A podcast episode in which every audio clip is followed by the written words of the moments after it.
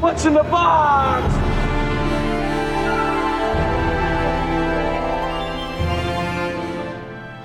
This is the bad place.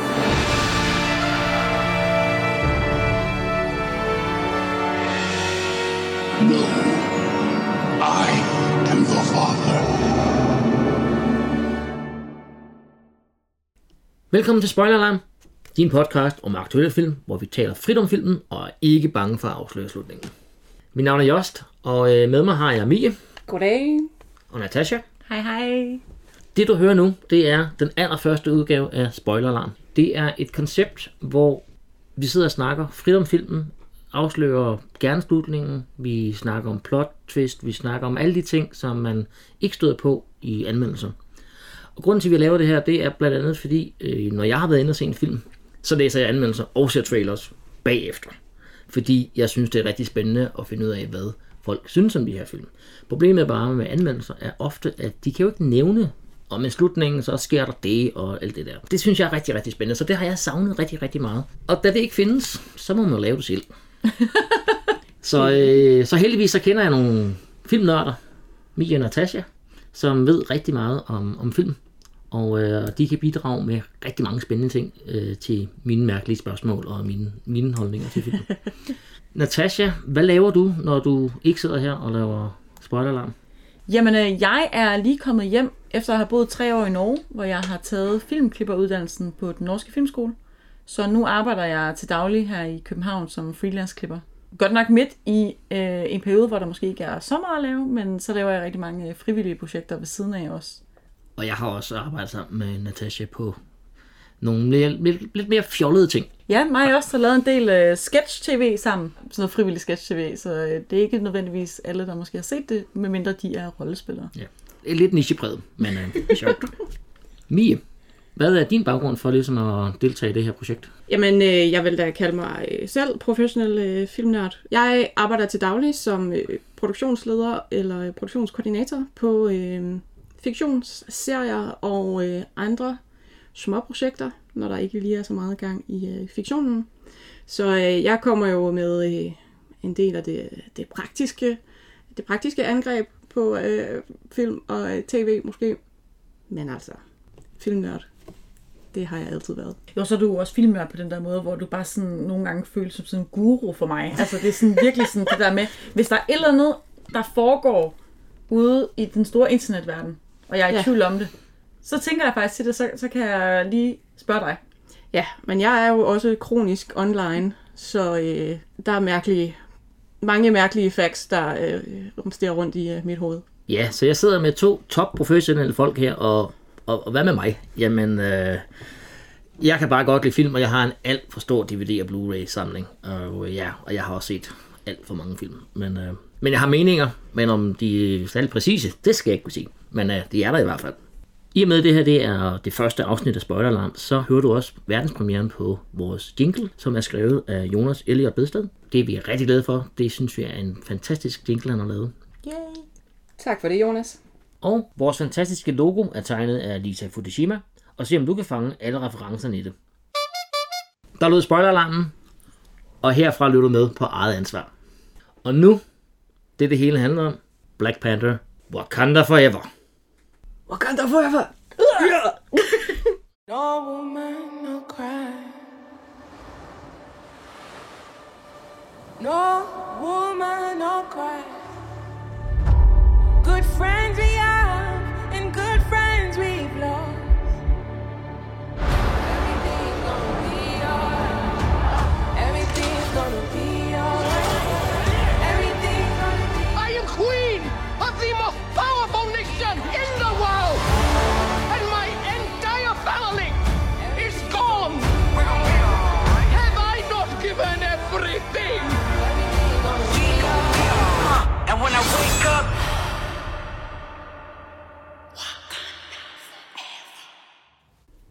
Black Panther Wakanda Forever er en del af Marvels filmiske univers.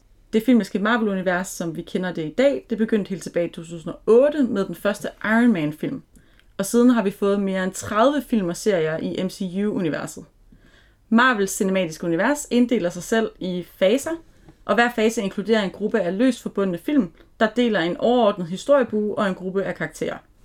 Wakanda Forever er den sidste film i fase 4. I fase 5, der kommer vi blandt andet til at forvente ting som den længe ventede Guardians of the Galaxy 3 og Loki sæson 2. Og hele fasen forventes så at afsluttes med filmen Thunderbolts. Og så er der allerede begyndt at blive teaset til en fase 6 også. Så hvis du tænkte, at øh, nu kunne de snart ikke lave flere Marvel-film, så øh, kan du enten trygt eller utrygt øh, vide nu, at der er rigtig mange nye film undervejs. Tak for den øh, hurtige gennemgang af MCU. Det var rigtig fedt. Der var mange ting, jeg ikke lige øh, vidste der, for eksempel. Så tak for det. Mm-hmm. Wakanda Forever skal vi snakke om. Jeg har lavet et lille resume af filmen, så vi lige har en idé om, hvad der egentlig foregår, og så vi kan huske det nogenlunde i hvert fald. Black Panther Wakanda Forever er en fortsættelse af Black Panther fra 2018, men en kronologisk fortsættelse af Thor Love and Thunder i Marvels Cinematic Universe. Filmen starter med, at Black Panther, kong T'Challa, dør offscreen af en sygdom, som hans søster Shuri ikke kan kurere. Et år efter erfares det, at metallet Vibranium er fundet uden for Wakanda, men det viser sig, at det ejes af et undersøisk folk fra riget Talokan. Der opstår en konflikt mellem Wakanda og Talokan, og i et stort anlagt opgør, hvor Shuri har taget Black Panther-titlen til sig, vinder Wakanda over Talokan. De indgår dog i en tilsyneladende alliance efter opgøret. Til allersidst i rulleteksterne viser det sig, at kong T'Challas søn bor på Hete med sin mor Nakia, T'Challas kæreste. Det var en meget kort øh, opremsning af handlingen i, i filmen. Der sker selvfølgelig meget mere end bare det, men Mie, du har nogle facts om filmen, flyder det. Er det rigtigt? Ja, lad os lige øh, få overblik over, hvem det er, der er med i den her film. De fleste kreative folk er gengangere fra Black Panther. Vi har igen Ryan Coogler som øh, instruktør og manuskriptforfatter sammen med øh, Joe Robert Cole. Ryan Coogler fik rigtig meget succes efter at Black Panther kom ud, og har siden været Oscar-nomineret og, øh, og meget mere. Den her gang har vi den øh, kvindelige fotograf, Autumn Durrell, som også filmede Loki-serien. Det er altså hendes andet Marvel-projekt med. Og så har vi en svenske komponist, Ludvig øh, Göransson, med igen. Göransson er en, der har arbejdet rigtig så meget sammen med øh, Childish Gambino og har lavet størstedelen af Ryan Kuglers film. Så selvom han øh, er den hvideste af hvide dudes, så kan han altså alligevel øh, et eller andet med den her genre. Det er den anden længste af alle Marvel-filmene. Det er faktisk kun, den er faktisk kun overgået af Avengers Endgame, som lige var op og runde de tre timer. Så øh, der kommer altså flere og flere timer til, hvis man skal have øh, set alle de her film i øh, MCU. Jeg tror, vi er oppe på i hvert fald en plus 66 timer, hvis man skal se øh, bare alle filmene, ikke engang øh, serierne. Optagelserne til Black Panther Wakanda Forever skulle være gået i gang i marts 21, men Chadwick Boseman, som spillede T'Challa, titelkarakteren Black Panther, døde desværre af kræft helt uventet i august 2020, da han var 43 år gammel.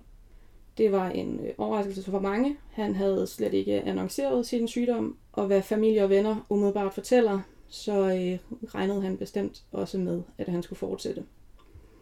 Så vidt jeg kan læse, så var der også stor tvivl om, man så overhovedet skulle øh, fortsætte, skulle T'Challa øh, recastes, skulle han dø i universet. Ryan Coogler, kunne, havde han overhovedet lyst til at øh, lave videre uden, øh, uden Chadwick Boseman.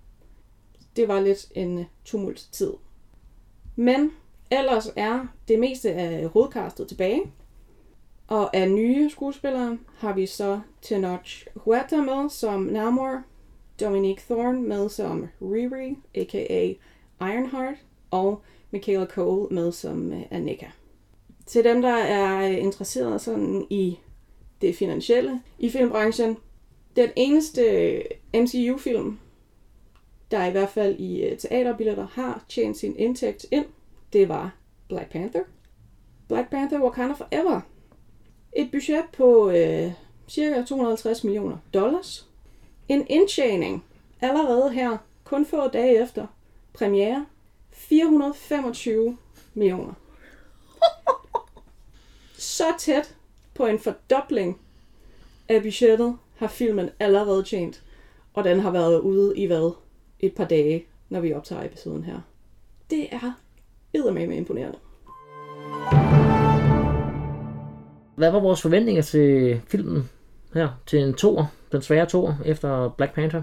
Jeg følger med i øh, alt, hvad der kommer fra øh, MCU, så øh, altså, jeg havde da bestemt tænkt mig, at jeg også kunne se den her, og jeg var også rigtig glad for Black Panther, øh, den første.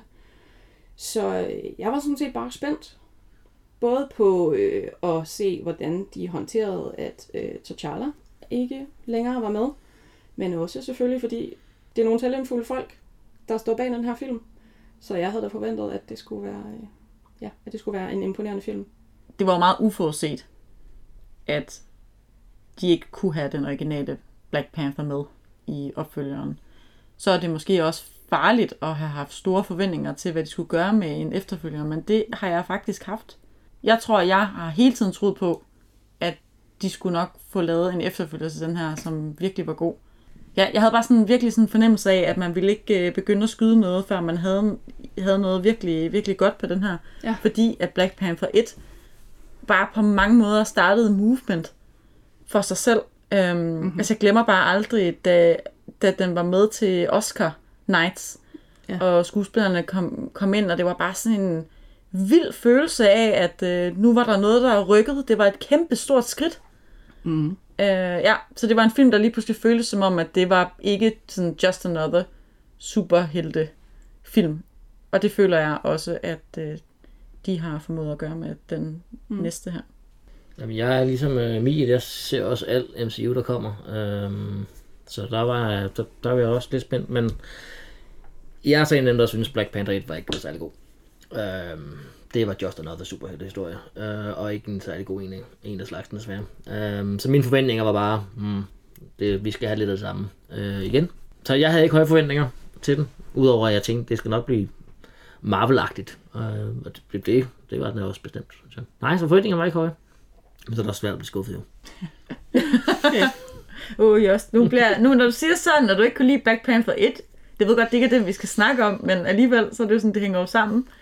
Jeg har Ja, ja, lyst til at stille alle mulige spørgsmål, ja. men øh, dem, dem kommer vi sikkert ind på. Oh, jamen, jeg troede lige, vi skulle have en podcast, hvor vi kunne være enige i første episode, og alt bare kunne være lykkeligt, og nu bliver jeg nervøs. Aldrig.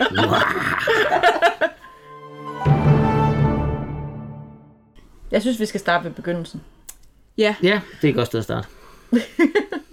der må jeg sige, at jeg synes godt nok, det er en øh, smuk og øh, fænomenalt gennemført åbning af den her film, som både formår at selvfølgelig behandle Chadwick Bosemans død. Vi bliver smidt lige ned i handlingen, men vi ved alle sammen godt, hvad det er. Øh, vi ved godt, hvad det er, det handler om. Vi behøver ikke forstå mere, end at Shuri prøver på at finde en kur, og Ramonda kommer ind og ser trist af det ud, så er vi fuldstændig allerede med, og jeg, havde da, jeg var allerede bevæget i det øjeblik, at hun kommer ind, og man forstår, at øh, T'Challa lige er død i et, øh, i et andet rum. Og så går vi over til hans begravelse, som jeg synes er noget af det, der er øh, filmet absolut mest smukt i hele øh, Wakanda Forever-filmen. Den livsglæde og den øh, fejring og den respekt, som øh, er omkring både karakteren, og så får vi også lige Chadwick Boseman med, selvfølgelig som T'Challa, med på et øh, maleri. Jeg synes, det er øh, fænomenal filmkunst. Og det ligger virkelig, virkelig stærkt ud. Ja, fordi man kunne jo, de kunne jo have startet filmen med bare at være sådan, nu er der gået nogle år, og Black Panther er død, og hvad så? Mm. Og det gør de ikke. Vi kommer direkte ned i smerten, øhm, og føler det virkelig på kroppen. Og øh, jeg føler jo også, at hele den her sekvens, som du også snakker om, Mia, det er virkelig sådan et- magisk sted, hvor jeg virkelig føler, at virkelighed og fiktion bliver blandet sammen. Mm. Og det er jo ikke, man er ikke i tvivl om, at det også er i fiktionen, at, de ligesom, at det er Black Panthers død, vi ser Justin Fine, men det er også en hyldest til skuespilleren. Mm. Der er ikke forskel. Det er, det er en hyldest, altså efter hele den her begravelsesekvens kommer ind i den klassiske Marvel øh, kan man sige, intro med Marvel-skiltet, der vender, ja. Hvor der ligesom kun er billeder af Chadwick Boseman, og at det er helt stille. Ja. Det synes jeg var det... virkelig smukt. Altså, han, han blev jo i sig selv også sådan en, en frontfigur, som T'Challa også blev, og de øh, relativt få år, han var et meget populært navn i øh, Hollywood, nåede han jo at lave nogle virkelig, virkelig fænomenale præstationer. Så han, han nåede at gøre et, et kæmpe indtryk. Så der er også en offentlig person, som selvfølgelig øh, skal sørges og, og bliver sørget af mange. Men jeg synes også, man, man mærker, at det netop er personligt for også øh, filmholdet og de medvirkende, at det, det her er en person, som, som de vidderligt savner. Hvordan just er det, fordi nu nævnte du jo lige, at Black Panther 1 måske ikke lige var din yndlingsfilm. Hvordan er det for dig at komme ind i, i starten på den her film? Jamen altså, jeg har selvfølgelig også den dybeste respekt for Chadwick Boseman. Det er jo dybt tragisk, at, at, at, at han døde alt for tidligt. Men jeg har det også sådan, lidt, jeg, også, jeg ser det også lidt pragmatisk, at det her det er en film. Med al respekt, så virkede det også bare en lille smule påklistret, at nu skal vi sørge for Chadwick Boseman. Altså, jeg, jeg forstår det udmærket godt, men jeg synes, at det, havde de valgt, at øh, Julia blev uenig, at han, øh, han de ikke kunne fortsætte kontrakten eller sådan noget, så havde de fundet en anden skuespiller og sådan noget til det. Så havde de jo ikke lavet sådan en scene der jo. Jeg, jeg ved ikke helt, hvad jeg skal synes om det, hvis jeg skal være helt 100% ærlig, for jeg synes, med at smukt at hylde en skuespiller, det synes jeg er fantastisk, men på den anden side, så skal det også jeg går ind og ser, ser en film, jeg går ikke, ind, og- jeg går ikke til en begravelsesoptog. Jeg kender, ikke, kender ikke manden. Altså, jeg har jo ikke noget Men- forhold til, til Men bliver du ikke hivet med ind i deres, øh, i deres proces og deres sorg? Deres oplevelse med begravelsen? Nej, ikke, nej. Det, jeg, jeg, for jeg følte faktisk, at det var sådan en, en påklister ting til, at nu skal vi sørge for øh, Chadman Boseman. At, og, og, derfor følte jeg ikke rigtig med, det var for offscreen for mig et eller andet sted. Det tænker jeg, altså selvom jeg ikke har samme oplevelse, så tænker jeg da helt sikkert, at der vil være folk, som også fordi det netop er en scene, som, som går ind og blander fiktion og virkelighed, at der vil være nogen, der mm, bliver taget ud af den på det. Men jeg vil sige, at jeg synes virkelig, at de har formået at binde begravelsen op mod Sherry's karakter. Og det gør virkelig, at jeg forstår hendes karaktermotivation hele vejen igennem filmen. For jeg har været der lige det øjeblik, hvor at, at hun knækkes, og der er en sorg inde i hende, som hun ikke kan hele. Det, jeg, det jeg synes, åbningen gør, øh, som det ikke øh, ligefrem er alle Marvel-film eller den her genre, der gør, vi åbner på noget emotionelt. Den første karakter, vi sådan hæfter os ved, og det første drama, vi hæfter os ved, det er ikke, verden er ved at blive invaderet, eller der er en eller anden ny skurk, der tror med at gøre alt muligt forfærdeligt. Det er en øh, lille søster, som har mistet sin storebror, sit idol. Og det er for, personligt for mig i hvert fald meget mere interessant end, åh oh nej, verden er ved at gå under igen. som den efterhånden har gjort den 30 gange. Ja, Så. Men jeg, jeg er helt med på, at, at det, øh, scenen var, var, var flot, men igen, jeg, jeg, ja, jeg købte den ikke rigtig også. Og så også hele det, det valg, de har valgt at lave med netop, at i stedet for at lade en ny karakter, en ny skuespiller overtage hans rolle, da ham, der spillede Dumbledore i Harry Potter, han døde, så var der jo en ny skuespiller, der overtog. Mm. Det, der skrev de jo ikke have Dumbledore ud, og, fordi sådan var bøgerne jo. Men nu kan man jo sige, at de har lidt mere frit forhold til tegneserierne, så de kan jo gøre ligesom, at de har lyst til, og sådan ting, og det er så også, også fint. Og jeg synes også, det er fint, at, at der kommer en ny Black Panther. det er jo forfærdeligt at, at sige, og jeg vil for alt i verden ønske, at den originale Black Panther, øh, Chadwick Boseman, var her øh, og kunne tage rollen, og selvfølgelig ikke øh, var død. Men jeg skal ærligt sige, at jeg også synes, at øh, de har formået at, ja, det lyder jo grotesk måske, men de har formået at forvandle hans død til noget smukt og få det over i en, en kommende Black Panther nu, som jeg tror har været rigtig, rigtig godt for franchisen. ja, jeg er enig, og der er der nogle karakterer, som måske ikke skulle have været hovedperson så længe, som de har været. Fordi nu øh, var det lige en, øh, et A-liste-navn med en kontrakt på et antal film. Der kunne MCU måske godt have fornyet sig selv lidt oftere. Så det ville være fantastisk, hvis T'Challa stadigvæk øh, var med. Men når han desværre ikke kan det, så er Shuri en fantastisk aftager. det bliver lidt, så det, det er fordi, det er lidt, øh, det er lidt emotionelt at snakke om, hvis man øh, ja. er berørt af det på en eller anden måde. Altså det er igen, som Mia si- siger, det er sådan, jeg ved ikke, hvornår jeg sidst har været i en biograf, hvor jeg inden for de første, øh, altså det var jo nærmest to minutter, ja. tre minutter og sådan noget, jeg sidder og har tøj og øjne og sådan noget, så, øh, så hvis man køber den, så er det meget emotionelt. Øh, og hvis man selvfølgelig føler, at øh, virkeligheden banker lidt for meget på, så, øh, så er det jo spændende at høre, hvad det så gør med oplevelsen af resten af filmen, for jeg er helt sikker på, at for mig, der prægede den her startscene ligesom min øh, oplevelse af resten af filmen også. Altså det, jeg er helt sikker på, at jeg er sikkert også, når vi snakker om den i dag, kommer til at tilgive filmen for en masse ting, bare fordi at de fik mig bare med.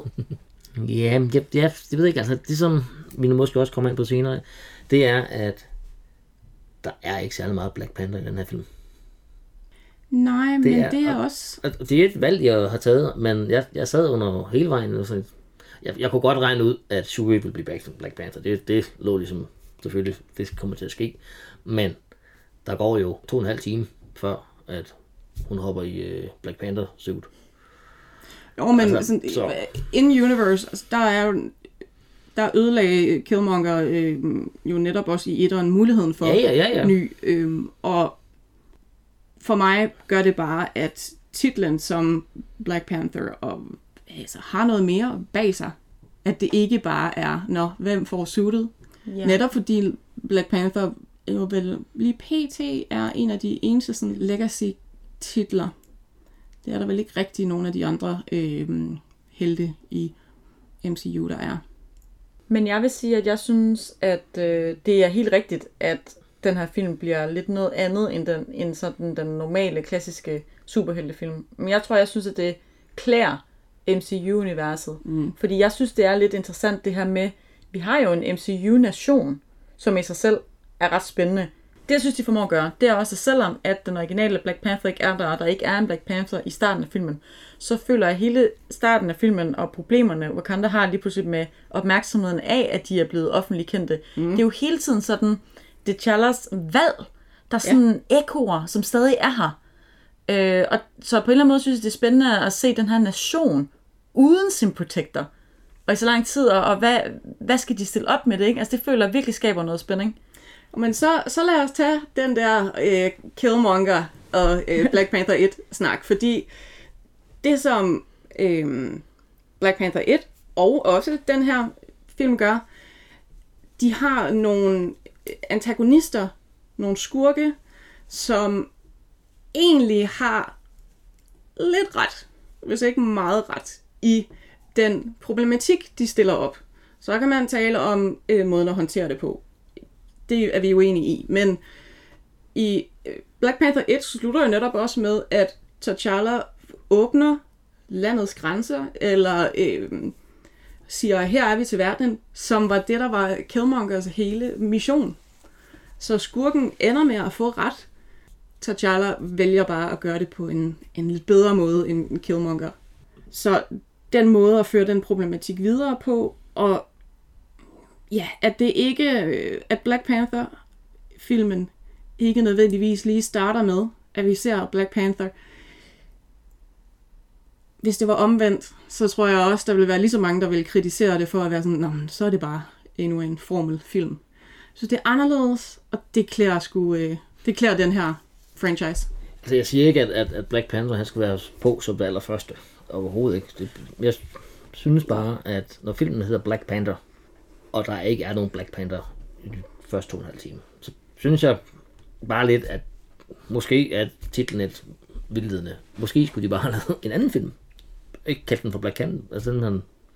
Ja, Ja, jeg, men det, det, er jo, det er jo så noget franchise. ja, ja, øh, jeg, jeg, jeg det- savnede i hvert fald. du, du over, man overtaler ikke en, en Disney exec til, at sådan, åh, oh, vi kalder den slet ikke Black Panther, når det er, altså, så, Ja, det, men nu, nu, nu taler vi Så- også ud fra at være sådan Ja, ja, den perfekte verden, ikke? Ja. Øhm, Men, jeg, tror måske, jamen, jeg tror måske netop min pointe er, at selvom at der ikke er nogen i Black Panther-suiten, så er Black Panthers tilstedeværelse tung i filmen, synes jeg. Ja. At man mærker virkelig Black Panthers beslutninger og konsekvenser, også selvom han ikke er der mere.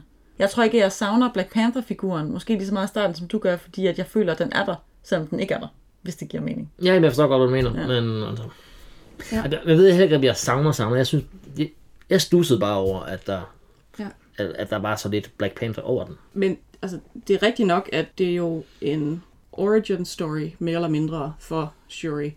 Øhm, hvordan hun bliver Black Panther. Og den rejse, hun gennemgår, er den, hun skal gennemgå, før at hun kan tage titlen på sig. Og jeg savner ikke Black Panther-titlen, fordi jeg netop synes, den rejse er så smuk. Det, hun gennemgår, og den smerte, hun gennemgår, hendes samspil med Namor som skurk, eller som antagonist, synes jeg er super interessant. Hvad er jeres øh, indtryk af, øh, af Namor? Jeg kender ikke øh, tegneserien øh, så godt, så, så jeg har ikke det forhold til ham, som andre Marvel-fans måske har. Øh, så jeg vidste jo ikke rigtig, hvem han var, da han dukkede op. Og jeg er generelt ikke så vanvittigt imponeret over filmen. Så jeg synes, han var en ganske almindelig standard skurk, der havde nogle okay holdninger, men igen, som måden han vælger at gøre det på, og måske ikke det smarteste. Forstår godt, at han gerne vil beskytte Talokan. Men, og ligesom, den eneste måde at gøre det på, det er ved at slå rig, rig ihjel. Det er det eneste, det gør også. Men okay. Det, det er sjovt. Vi har virke, det er virkelig nogle anderledes, øh, eller nogle forskellige oplevelser, vi har haft. Fordi jeg synes netop, at alle de samtaler, som de så har, øh, især ham og Shuri, og også ham og Ramonda, er så ekstremt relevante til, hvad der sker i vores verden. Så øh, for mig der er det en film, hvor man sådan rigtig skal lytte efter, hvad der bliver sagt, og hvad der så netop bliver sagt mellem linjerne. Også den vrede, han har, kan, kan jeg netop også godt forstå, og det, jeg synes, det er en relevant diskussion at have, hvordan vi behandler mindre nationer og andre øh, folkefærd. Så jeg synes, han, jeg synes, han er en modstander, som har noget at sige, og som vi kan øh, som vi godt kan sammenligne lidt med nogle af de verdensledere, vi øh, har. Altså, jeg var sådan underholdt af filmen hele vejen igennem, øh, og berørt af den. Øhm, så jeg tror egentlig, at jeg må sige, at jeg købte Namor som skurk meget hen, langt hen ad vejen. Øh, forstår ligesom hans øh, motivationer og mål, og forstår ligesom relevansen for hans problematik mod vores øh, hovedkarakter Sjøs problematik. Jeg havde måske lidt sådan det ved ikke, jeg var lidt uimponeret over, hvordan det hele endte imellem dem, at de ligesom havde den her øh, kamp på stranden, og så skal Shuri få nogle flashbacks, og så har hun lige pludselig ikke lyst til at slå ham ihjel igen. Eller sådan. Altså, det, var, det var ligesom om for filmens længde. Filmen er så lang, og så lige præcis hendes øh, going, altså i gang med at tage de forkerte valg, til at tage de gode valg, synes jeg måske skete lidt hurtigt. På mange måder tror jeg, at det er jo fordi, det er et MCU-univers, han skal jo øh, bruges videre, og det glæder mig til at se, og jeg vil gerne se mere af Talokan verden, altså undervandsverdenen. Øhm, så jeg er da glad for, at øh, jeg har lyst til at se mere, og forhåbentlig kan komme til at se mere. Samtidig så er der en lille stemme inde i mig, der havde lyst til, at Suri skulle gå hele vejen. Og faktisk for eksempel slå ham ihjel, og så ligesom virkelig have lavet en, øh, for at sige det mildt, bummert. Øh, og så ligesom skulle leve med det bagefter, og hvordan man sådan, det der med, at hun er sådan, at filmen gerne vil have, at Shuri til allersidst ligesom skal være lige ved at gå den forkerte vej, men så fordi hun har en, øh, et lille sådan flashback, øh, eller ikke flashback, det er jo ikke flashback, det er jo sådan, hun ser jo sin mor for sig, eller sådan noget. Det gik bare lidt stærkt, eller sådan, jeg, jeg tror jeg, fordi filmen gør så mange anderledes valg, så tror jeg, at, øh, at jeg i hvert fald kunne blive fascineret af, hvis den havde tur at gå hele vejen med det. Ja, det tror jeg simpelthen ikke, øh, Marvel tør. Nej, men det ved jeg godt, altså, og det kan de heller ikke, for det, de skal det, bruge det, ham. Det, det, det er simpelthen for... Og det, jeg tror ikke, det er et spørgsmål om, om de øh, tør eller ej. Jeg synes da, at de har... Øh, der er øh, nogle vilde valg, der er blevet truffet en gang imellem. Men jeg synes, det er der, at hendes... Det er der, hendes karakterudvikling virker. Fordi det er også det er nogle af de quotes, jeg har øh, bidt fast i.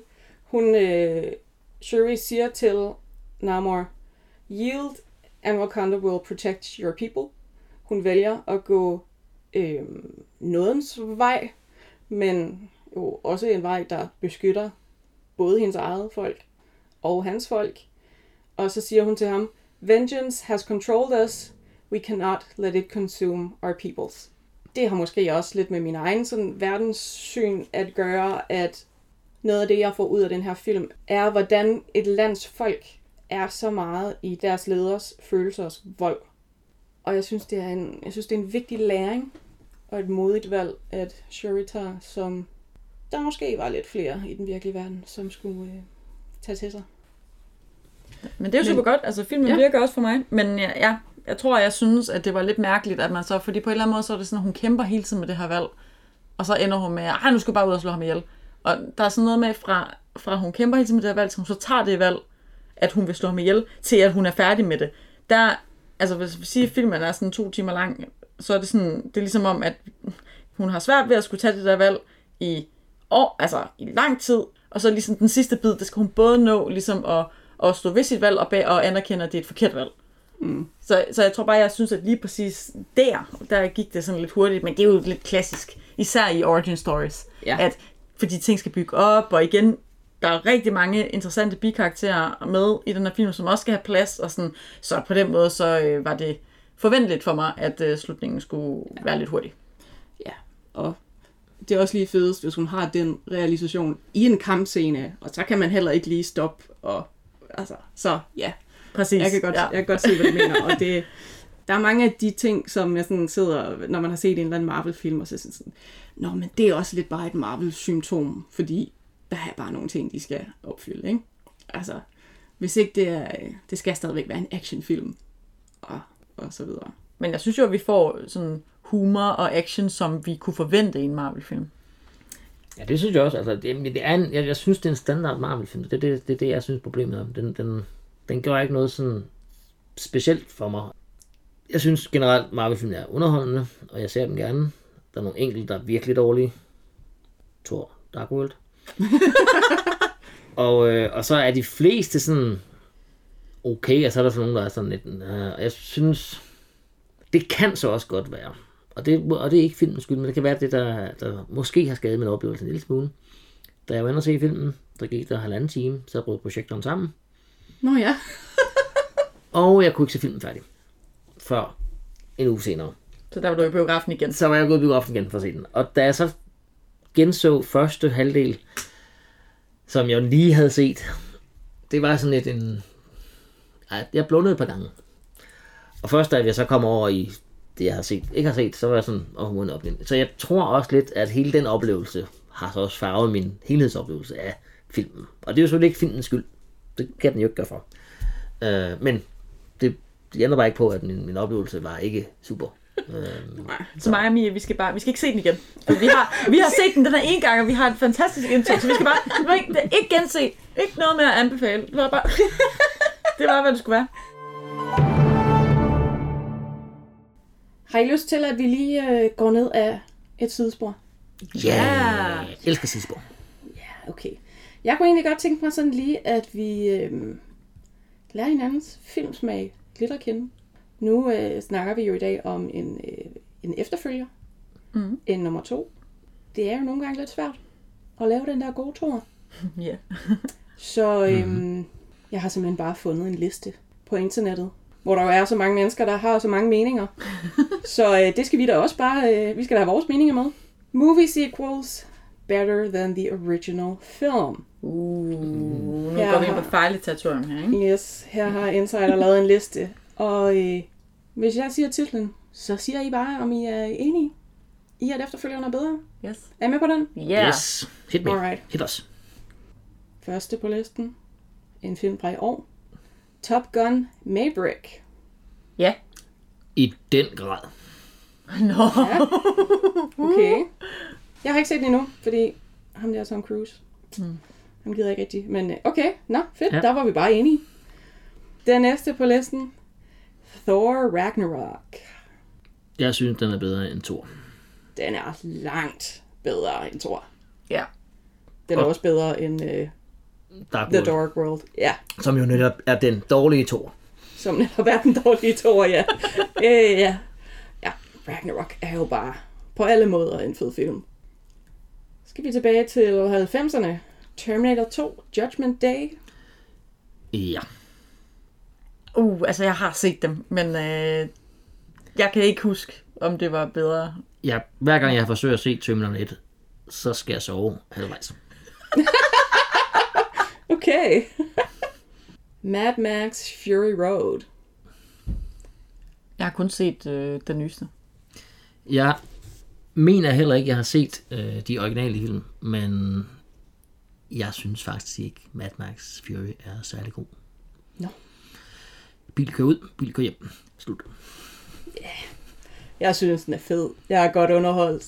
Øh, Tom Hardy, der render rundt og grønter, og øh, ja, Charlize Theron, der render rundt og er badass. Jeg er på. Man har lidt samme energi, som ligesom, jeg husker det som dengang jeg så 300-filmen. Altså, det er faktisk ikke så tit, at jeg synes, at jeg bare ser film, som er dumme. Øh, men det, jeg synes egentlig, det er fedt. Men både begge de film, de bare er lidt dumme.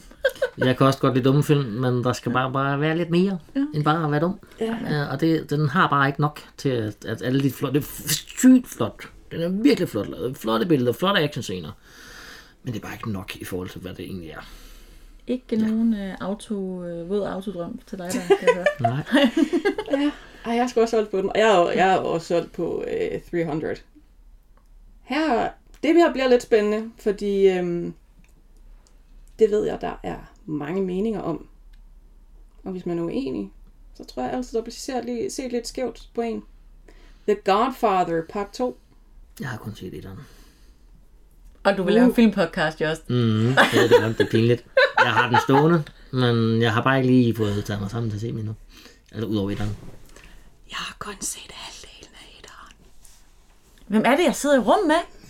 Nå, men så hvad er det så? Er den bedre end etteren? Nej, men det værste er jo, at jeg har må... heller ikke set nej, den. men det, nej, det værste er jo, at jeg må komme til korset og være sådan, at jeg er faktisk ikke særlig vild med Godfather-filmene, og det er jo endnu værre, at jeg har set dem, fordi at de er jo kåret som sådan, det skulle bare være det bedste og bedste, Ja. men jeg tror, helt ærligt, så tror jeg, det er fordi, at det er sådan, hver eneste filmkursus eller filmskole, du er på, så kommer der en eller anden mand i 40-50 år og trækker den der film op. Så jeg tror bare, at den film er blevet lidt ødelagt for mig, fordi øj, hvor har jeg skulle set den meget på filmskoler og sådan noget, og man sidder bare og tænker, der må da være helvede være kommet noget nyt.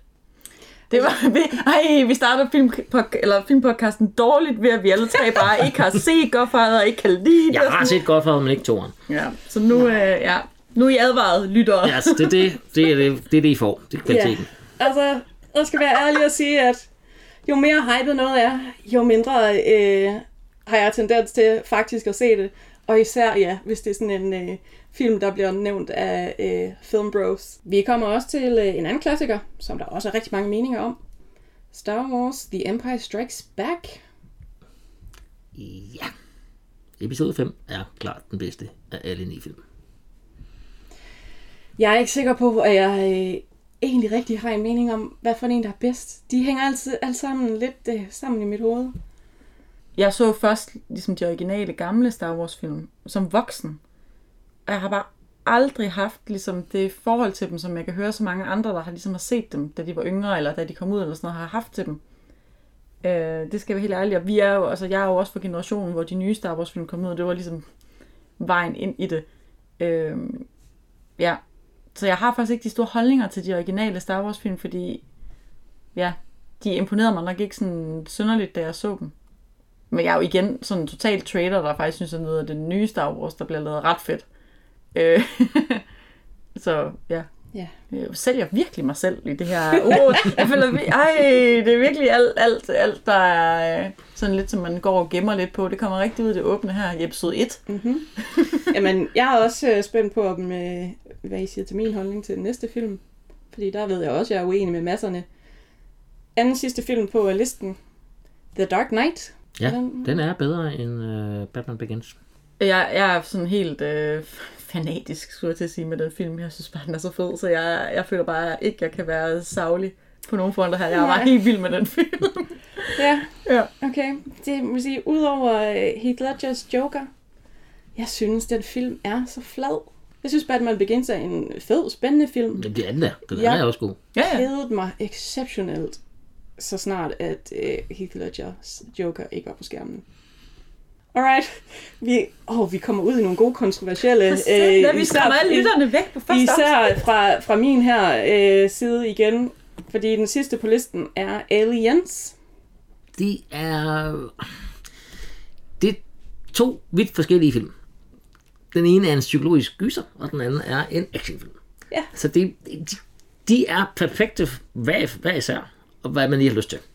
Så jeg, øh, jeg må sige, jeg er ikke den store fan af øh, Aliens øh, generelt. Ikke på grund af øh, filmen i sig selv, eller fordi den er dårligt lavet, men på grund af nogle af de karaktervalg, som James Cameron laver, som jeg er godt og gedint gammeldags vred på. Så øh, jeg, håber, jeg er helt klar på, at øh, Alien er federe. Uh, nu fik jeg lyst til at skulle lave et afsnit om den øh, trilogi engang, fordi det gad jeg godt høre, hvad det er, der er. Ligesom, jeg har ikke de store holdninger. Jeg kan ikke, jeg ved ikke engang, om jeg rigtig kan huske Aliens. Men Alien, den står ret klart i mit hoved i hvert fald. Må jeg tilføje en film på listen? Ja. De to tårne er bedre end eventuelt ringen. Nej. Jo. Fellowship altså, er den bedste af de tre film. Nej. Prøv, prøv lige her. Ringens Herre er perfekt, som den er, og den, Ja. og den skal bare ses i sin fulde træenighed, og, Ja. og i extended versions. Så, Jeg tror, jeg har det. Jeg har sådan, Men jeg tror måske, det, det er lidt sådan, jeg har det med den originale Star Wars-trilogi. Altså, det er... Jeg kan ikke rigtig adskille dem, fordi det er bare øh, en lang historie. Jeg tror, hvis det er nok for øh, dagens sidespor, men lad os komme tilbage til det, det øh, egentlig handler om i dag. Black Panther, Wakanda Forever. Wakanda forever! Nå, men altså, hvad så med nogle af de sådan standard øh, Marvel-ting? Altså, action-sekvenser og øh, kampscener. Der, jeg har altid været fan af den måde, at øh, The Dora Milaje kæmper på. Altså, det er så giv, giv en kvinde et spyd, og jeg er på. Altså, det, jeg synes, øh, jeg synes virkelig, at øh, action er fed, og øh, nu har vi så også en skurk, som jo kan flyve og alt muligt, og som jo hopper rundt i luften. Og altså, den der måde, de har gjort, hvor han sådan hopper på luften, og han sådan løber igennem. Jeg synes, det er, jeg synes, det var så fedt. En ting, jeg synes var mærkeligt, var nok, og det kan godt være, at, virkeligheden egentlig er sådan, men de her talokanere, de er jo blå. Uh, det, det er færdigt. Det, det er sådan ligesom det, de er. De er nogle smølfer og nogle uh, avatars.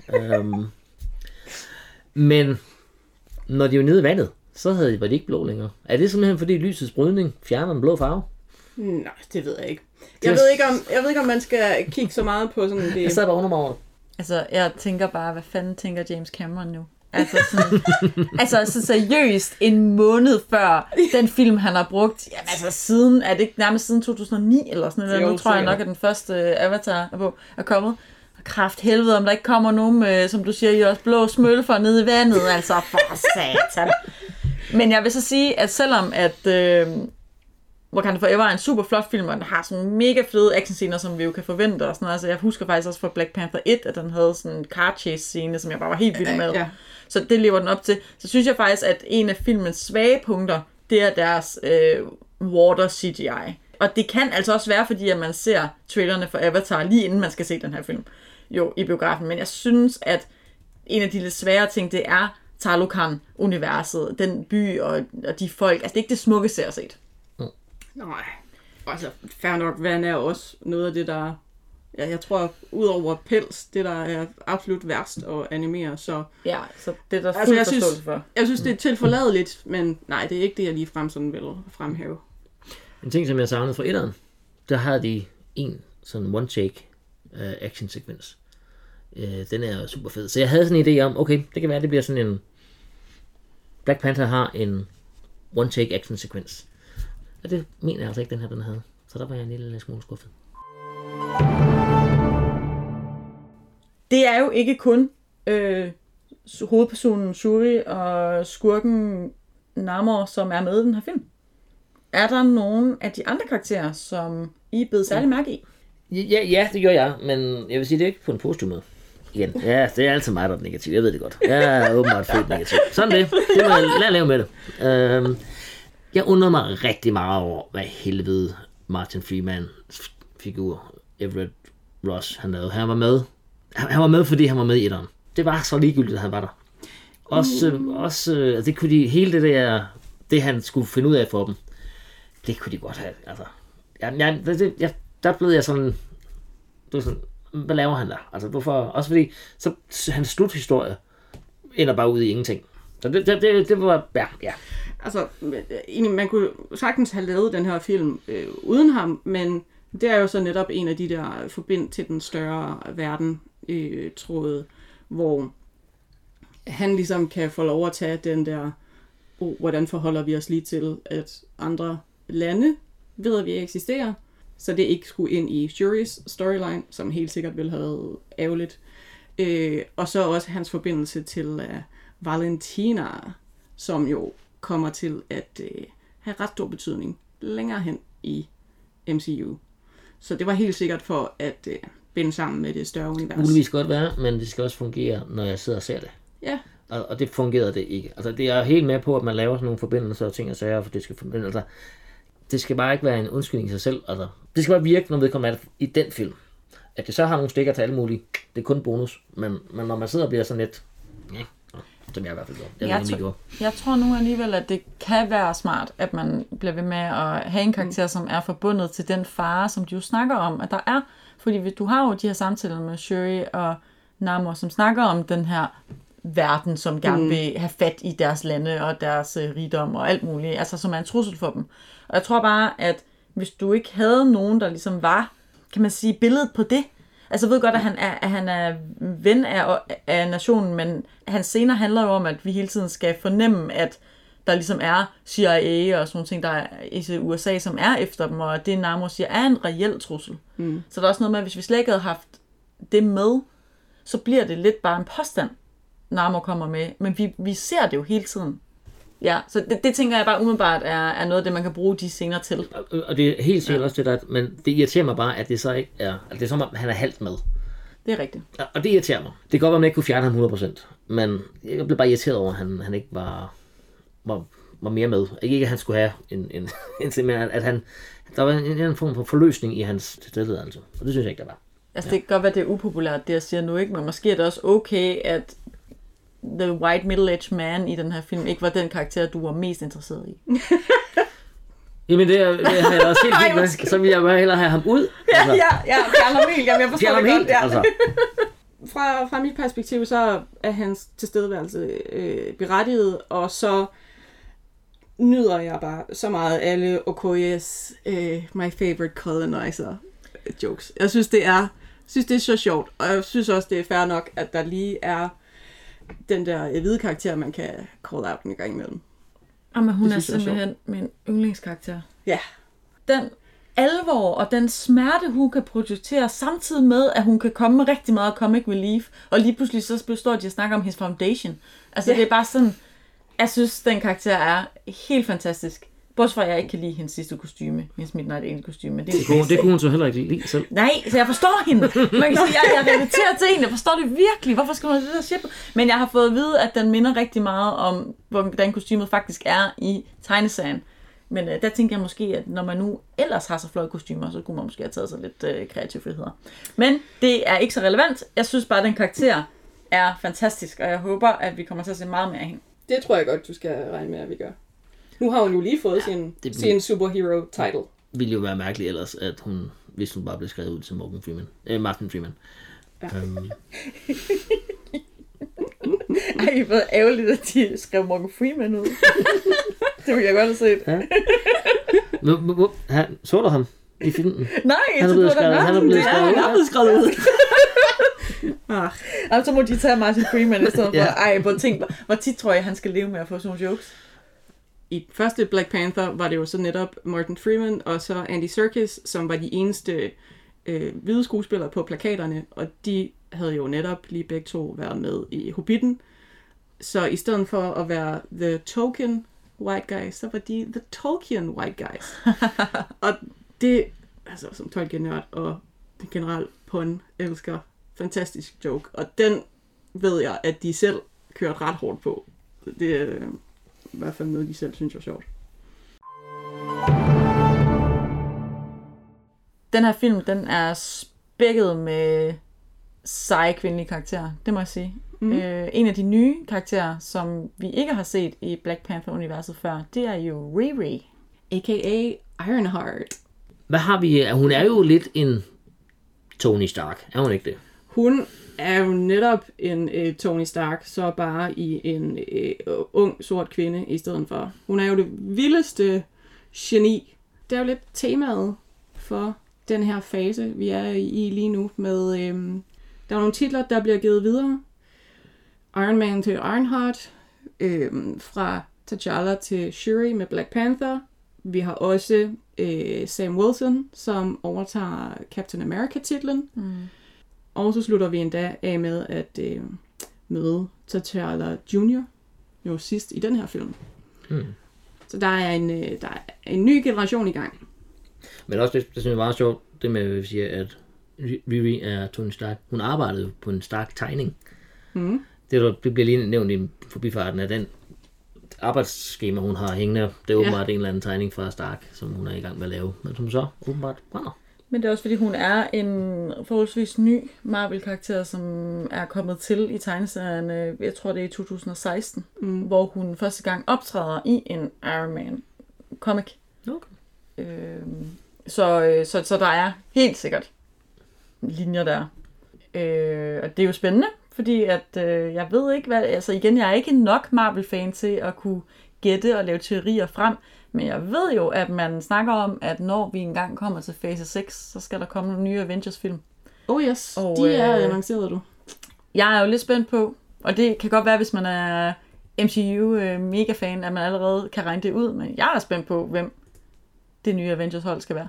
Og det kan jo godt være nogle af dem, som vi er begynder at se nu. Det Ja, plejer det jo at være. det tror jeg nok, du skal regne med. Ja.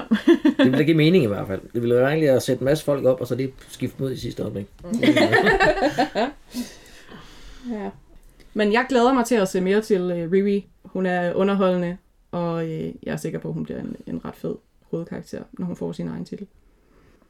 Der er også sådan en energi, som øh, hende og øh, Shuri, de deler, ja. som jeg har rigtig store forhåbninger for. Jeg synes ligesom, man formår at lave nogle, ja, nogle rigtig seje superhelte kvinder, som ikke bare er mandlige karakterer, men så gemt i en kvindekrop, men som faktisk mm. er altså, seje kvindelige karakterer. Ja. Øh, som har en fed, og som har en fed jargon med hinanden, Ja. som jeg glæder mig til at se mere af. Der er noget, som Ryan Coogler og Joe Robert Cole har fanget i portrætteringen af moderne karakterer.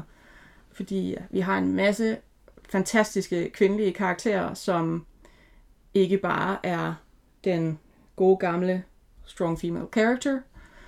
Øhm, arketype, som ja, netop bare var Strong woman! mandlige karakterer med boobs. Ja. Øhm, men også, og ja, ikke for at snakke om kvinderne, og så fremhæve en af mændene, men øhm, Mbaku-karakteren, som Øh, jeg, har, jeg er meget, meget underholdt af, den her meget maskuline, bombastiske dude, der bor op i bjergene med sine kriger og går med ulveskin og alt sådan noget. Der er ikke en dråbe øh, sådan øh, toksisk maskulinitet i ham. Han falder ikke i nogle af sådan, de typiske fælder, som man tit ser, hvor det er en... Oh, nu har han lige pludselig fået en ung kvinde som leder. Der er intet øh, sexistisk i ham. Han er øh, en fantastisk øh, portrættering af sådan bombastisk maskulinitet. Når ikke du er så stor fan af af Black Panther-filmene, Just, hvad er så din yndlings Marvels-film? Hvad er det for nogen, du øh, synes er rigtig fede? Jeg kan godt, selvfølgelig godt lide Thor Ragnarok. Mm. Og det er, fordi den, den er så speciel, fordi den har lige pludselig humor på et helt andet plan end mange af de andre. Altså, selvfølgelig er der også humor i, i mange af de andre film, øh, men den her, den, den tager bare, men det er så også Taika Waititi, jeg ikke kan huske. er Taika, Taika Waititi. Ja. Fantastisk. Han er jo fantastisk mand. fantastisk, både som skuespiller og som instruktør. Um, så kan jeg faktisk også rigtig godt lide Iron Man 3. Jeg ved, den er ret udskilt. Um, jeg er ikke særlig glad for Iron Man 1, og 2 er også ikke specielt god. Men 3'eren synes jeg er god. Og så var jeg også rigtig glad for... Øh, jeg, var, jeg var positiv overrasket over for den første nye Spider-Man. Øh, Homecoming. Homecoming, ja. Ja. Øh, mest så, det var en af de der, hvor jeg bare havde, jeg havde hørt, den ikke skulle være særlig god. Jeg havde, der havde jeg seriøst sat mine forventninger helt ned. Sådan, okay, jeg skal, jeg skal bare se den, fordi det er, det er MCU. Der blev jeg sådan virkelig positivt overrasket. Jo, og så selvfølgelig Endgame og Infinity Wars, det er jo et, det måde, de får forbundet alle på det tidspunkt 23 film sammen, tror jeg det er. Det er, ah, det er jo, det er fantastisk, det er jo fantastisk stykke arbejde, vil jeg sige, og det er, så, ja. Så det er ikke, fordi jeg ikke kan lide Marvel. Der er også en grund til, at jeg ser dem. Hvad med dig, Natasha? Hvad, hvad for nogle af dine yndlings? Øh, jeg er sådan rigtig vanilla, tror jeg, at jeg kan bare rigtig godt lide de originale Avengers-film. Mm. Jeg synes, de er så fede, sådan nogle... Øh, jeg, jeg, jeg tror, jeg kan rigtig godt lide de der film, hvor det er flere superhelte. Ja, så, så jeg må indrømme, at jeg virkelig godt kunne lide øh, Captain Marvel-filmen. Mm. Jeg synes, den var rigtig fed. Jeg synes, Brie Larson er rigtig god som Captain Marvel. Jeg synes, den var underholdende. Det er meget lang tid, jeg har set den, men jeg husker bare som om, at den var rigtig positivt overrasket over. Øhm, og så har jeg alle dage været kæmpe Spider-Man-fan, og synes jo, at den seneste Spider-Man No Way Home er et mesterværk inden for Spider-Man-universet. Mm. Øh, ja, og så er jeg jo, det har vi jo snakket lidt om i dag, øh, men jeg er jo bare mega stor Batman-fan. og det er jo ikke Marvel, så ja. Ja. Jeg er også på Spider-Man-vognen, men jeg går nok over på, at, øh, at Andrew Garfield var min, øh, var min yndlings. Jeg er også rigtig glad for øh, MCU Spider-Man-filmene. Jeg øh, synes virkelig, de, øh, jeg synes, de kan noget. Men øh, min top 3 er nok Thor Ragnarok. Fordi ja, alt hvad Taika Waititi laver er guld. Jeg tror faktisk også, jeg vil sætte øh, Black Panther Wakanda Forever op i top 3 på grund af øh, Shuris, øh, Shuris historie. Og så har jeg virkelig en svaghed for Captain America Winter Soldier, som ja, normalt er jeg ikke sådan til de der spy thrillers, men den kan bare have et eller andet, hvor jeg er fanget. Ja, den glemte jeg også at nævne. Den er altså ja. også... Øh... Og der, igen, for mig var det igen den der, jeg synes, den første Captain America var virkelig, var ikke særlig god. Så mine kedelig. forventninger til toeren var heller ikke særlig god. Så, men der blev jeg igen positivt overrasket, fordi der fik den. Men jeg synes stadigvæk, den er god, selvom jeg også har set den på gang nu. Så. I har begge to sagt, at øh, I følger øh, trofast med i MCU-universet. Mm. Har I nogle tanker om den næste generation, vi skal ind i nu? Nu er, som vi startede med at sige, fase 4 jo over. Vi skal ind i fase 5. Har I nogle tanker om det? Ja og nej. Øhm, igen, meget vagt. Det, som jeg tænker nu her omkring fase 5, det er, at jeg egentlig ikke rigtig har det store forhold til de nye, der kommer. Altså, Ironheart har jeg kun set i den her ene film. Øh, øh, Black Panther har jeg haft lidt forhold til. Øh, så det, det er egentlig, altså, det er både, jeg er nysgerrig, men på den anden side er jeg sådan ikke... Øh, Du ved ikke, hvad du skal glæde dig til. nej. Øhm, der går også øh, der går lidt før, at vi rigtig kommer ind i de øh, nye karakterer. Det er primært sådan i tv-serierne, vil jeg sige, hvor man jo så netop får god tid til at lære dem at kende, eller bedre tid i hvert fald ind i en film. Fordi vi skal alligevel lige have øh, Ant-Man and the Wasp, øh, Quantumania, vi skal have Guardians of the Galaxy 3, The Marvels, som er Captain Marvel, øh, Captain America New World Order, og så først til femte film og sjette film kommer Thunderbolts og Blade. Øhm, så der er masser af gamle kendinger, som kommer i uh, næste fase. Blade, er det Vampyr Blade? Det er Vampyr Blade. Va- vampyr, ja, Blade, nå. Jeg er Ja. klar han. Det, Vampires are back on the menu, boys! Jeg synes generelt, at jeg har hørt sådan meget kritik af øh, fase 4, og det er heller ikke nødvendigvis den mest sådan øh, sammenspillende eller sammensatte øh, fase, men det er netop sådan meget, øh, det, det er et univers i opbrud. Vi får alle de her nye karakterer. Det er rigtig meget en fase, som handler om sorg, som Black Panther Wakanda Forever jo netop så også øh, rigtig meget gør. Så det er en meget mere sådan emotionel, tung fase, og jeg er ret spændt på, hvad det næste så netop bliver. Altså, hvor, hvad bliver næste fase præget af? fordi jeg håber, at det så er, er sådan en fornyelsesfase. Jeg er lidt spændt, fordi at det kan være, at jeg tager fejl, men der er jo mange af de tidligere faser, hvor at der primært har været tale om featurefilms, og nu er man jo begyndt også i universet at inddrage serier. Øh, og jeg elsker serieformatet, så det er på den måde super fedt, men jeg synes, det stiller spørgsmålstegnet ved, hvor meget skal man nå at kunne følge med i, for at følge med i plot, og hvor meget, fordi det er igen hele tiden balancen imellem, at filmene skal, som du siger også, de skal kunne noget for sig selv, men det spænder også sammen med en stor ting, og sådan, altså et stort plot. Så jeg, jeg er lidt spændt på med de næste faser, om det kommer til at øh, virke, at man skal Ja. både se serier og featurefilms, eller om det falder fra hinanden, fordi Star Wars er jo også en franchise lige nu, hvor vi ser, at man skal følge med på rigtig Ja. mange forskellige platforme. Øh, det er jo, altså, det er jo alt fra, ja, det er, jo, det er jo nærmest også alt fra live action til animation til, altså sådan alt muligt, man skal være med på, så øh, ja, det, er det den nye form for historiefortælling, vi har i nørdeuniverser? Det er jeg spændt på. I og med, at øh, Disney opkøber mere og mere og mere, så øh, tror jeg pænt, det er det, vi skal forvente. Umiddelbart, hvad der er planlagt, så kommer der i hvert fald, lad os se, 1, 2, 3, 4, 5 serier ud i løbet af 23. Så øh, ja, dem skal man vist bare få binget, så snart de kommer ud, fordi ellers så en måned senere er man bagud allerede. Men det er helt fint, at man har en film, og så er der en tv-serie, der er spin-off på det. Det er fint. Det, det gør ikke sådan. Men et problem med opstår netop, kan man få folk til Ja. at se alle de her øh, tv-serier, inden man ser filmene. Nu gør det det. Og jeg, Ja. ja. jeg, jeg er jo en sokker, jeg kommer også til at gøre det jo. Jeg kommer også til at se de her tv-serier. Ja, det skal man da. Så Men, ja, så det virker på mig, men øh, jeg ville ønske, det ikke gjorde. Ja, men jeg tror, at det, vi kommer helt sikkert til at se i 2023, hvor populære bliver de her serier. Kan folk overhovedet følge med? Og når 23 så er overstået, øhm, så ser vi, hvor mange nye serier de annoncerer. Eller om der er nogen, der pænt lige bliver øh, annulleret uden for store, øh, for store hul om hej. Lige pludselig så er vi jo også et landskab lige nu, hvor serier har nogle øh, andre budgetter, end de havde for 20 år siden, ikke? Altså, ja. Vi har jo, det har jo været sådan, at de selvfølgelig skulle de helt store superhelte action øh, film foregå på feature films. Det var ligesom der, det kunne ske. Ja. Ja. Nu kan det også ske i serieformat. Det er, måske kan det være, at øh, det er fremtiden for superhelte. Som man kan jo sige på mange måder, at så øh, kunne serieformatet måske minde mere om øh, tegneserieformatet.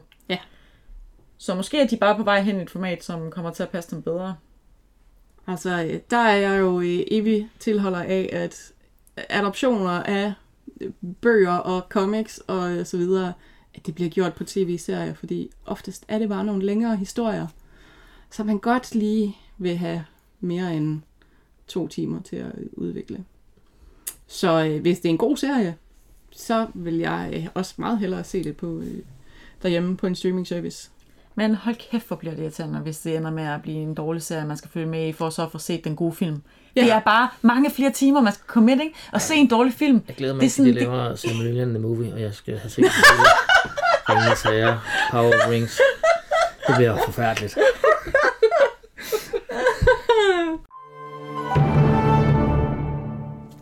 Vi mangler det vigtigste omkring film.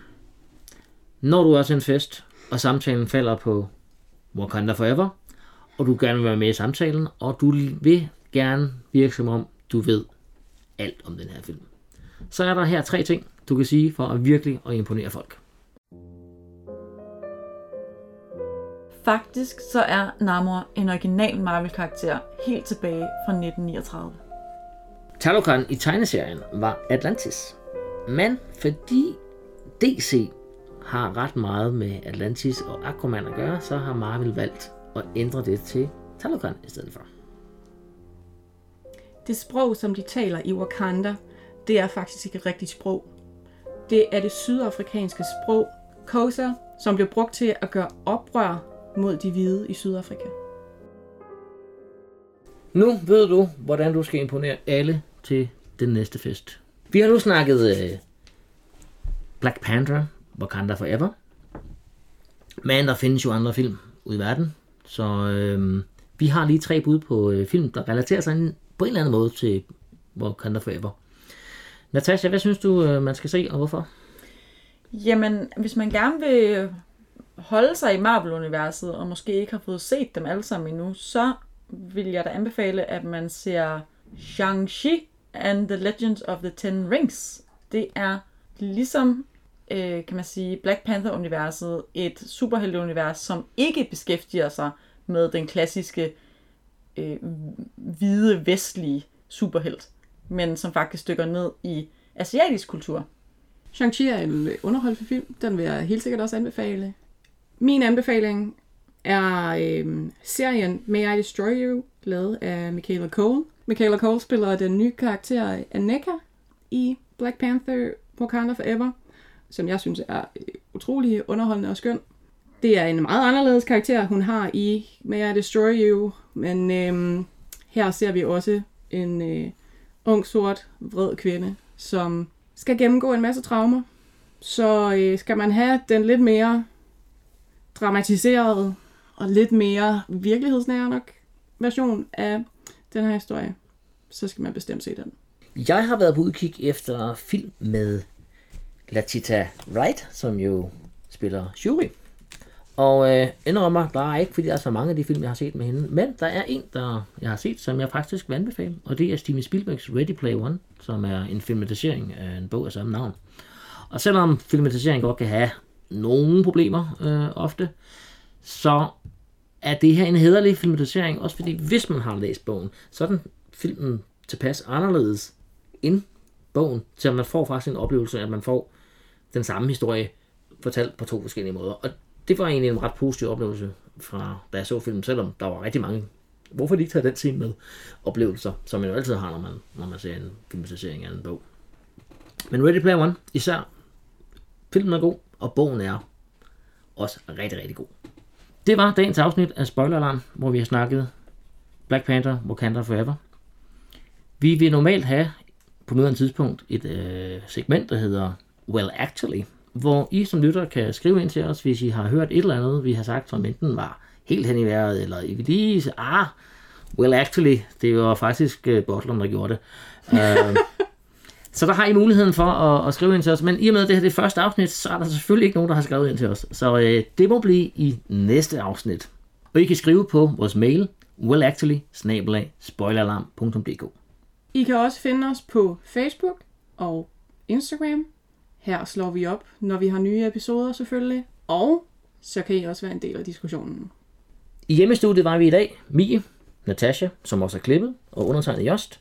Og musikken var skrevet af Jonas Elliot Bested, og vores fantastiske logo er tegnet af Lisa Fujishima. Næste episode bliver The Menu, så det kan I godt glæde jer til. Vi spoils ved.